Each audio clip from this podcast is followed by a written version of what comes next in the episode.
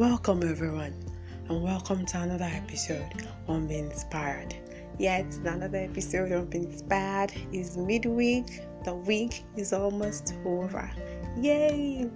Our last episode said be encouraged, and this one is saying be good, remain good. So, some of us might be wondering, what does she mean by be good? We are already good. Yes, for those of us that have been good, please let him be good. Thumbs up to us for all our efforts.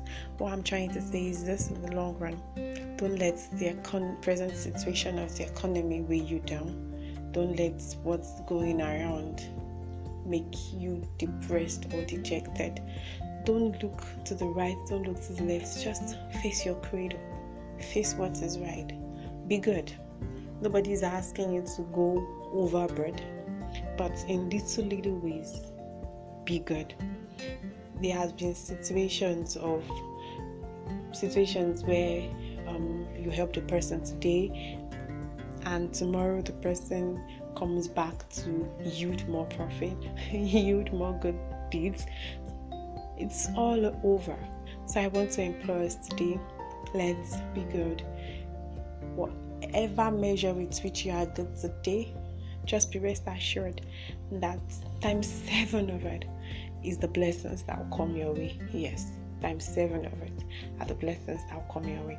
So, this beautiful midweek morning, we are going to be saying this prayer, and it goes thus Thank you, Lord, for the success and victories I have attained so far.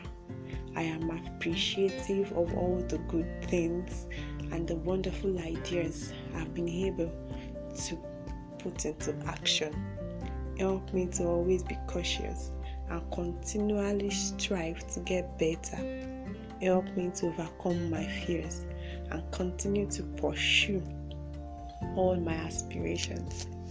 Help me to achieve great success from tackling it.